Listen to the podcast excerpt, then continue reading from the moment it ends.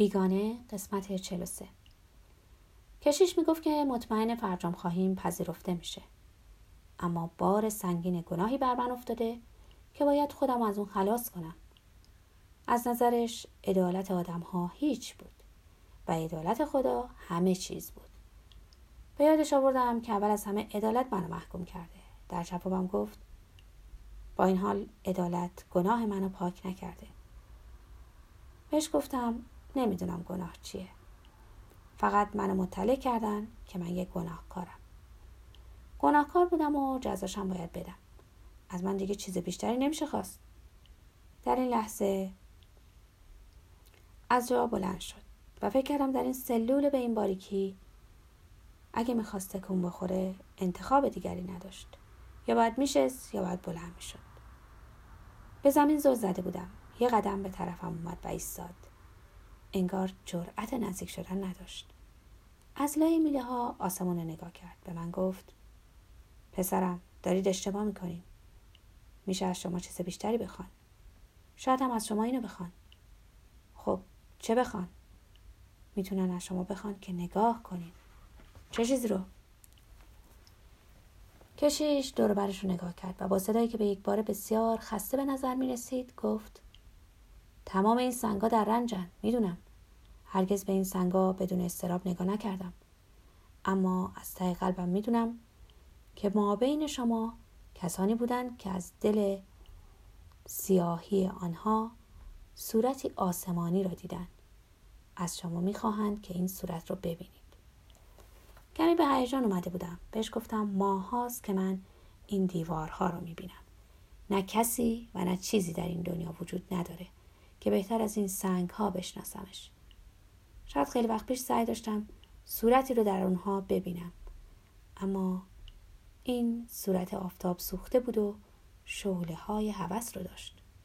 صورت ماری بود. اونو جستجو کرده بودم. اما حالا دیگه تموم شده بود. به حال از دل این سنگ ها ندیدم چیزی بیرون بیاد. کشیش با حالت غمگین منو نگاه می‌کرد. حالا دیگه حسابی به دیوار تکیه داده بودم و روز بر پیشانیم میتابید. چند کلمه گفت که نشنیدم و بلافاصله از من پرسید آیا اجازه میدم منو ببوسه؟ جواب دادم نه. برگشت به طرف دیوار. اومد و دستش رو آرام بران گذاشت. زمزمه کرد. آیا این خاک رو این همه دوست دارید؟ جوابی ندادم. مدت زیادی پشت من موند. حضورش برام سنگین بود و اذیتم می‌کرد. می‌خواستم بگم بره تنم بذاره. که یه دفعه به طرفم برگشت و فریاد زد. نه نمی‌تونم حرفتون رو باور کنم. مطمئنم براتون پیش اومده که آرزو کنید زندگی دیگری داشته باشین. بهش جواب دادم معلومه. اما اهمیتش بیشتر از این نبود که آرزو کنم پولدار باشم یا تون شنا کنم. یا دهانی خوششکلتر داشته باشم. این همه این همه. اما اون حرفمو برید و می‌خواست بدونه آیا اون زندگی دیگر رو چگونه می‌بینم. پس منم با فریاد گفتم یه زندگی که بتونم این زندگی رو به یاد بیارم. و فورا بهش گفتم که دیگه خسته شدم. باز می‌خواست از خدا برام بگه. اما من به طرفش رفتم و سعی کردم برای آخرین بار بهش بگم که دیگه وقت زیادی ندارم و نمی‌خوام این باقی مونده ای وقت رو با خدا از دست بدم. سعی کرد موضوع رو عوض کنه. با این پرسش که چرا اونو آقا صدا می‌زنم و نه پدرم. این حرف عصبانیم کرد و بهش جواب دادم. او پدرم نیست. او با دیگران بود. دستش رو روی شونم گذاشت و گفت نه پسرم من با شما هستم. اما نمی‌تونین متوجه بشین چون کوردلید. براتون دعا می‌کنم.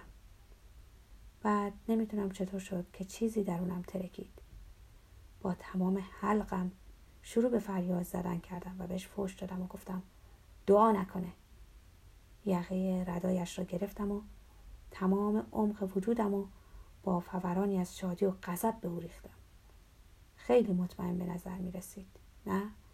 بر حال یک تار موی زنی رو به هیچ یک از یقینهای اون نمی‌دادم.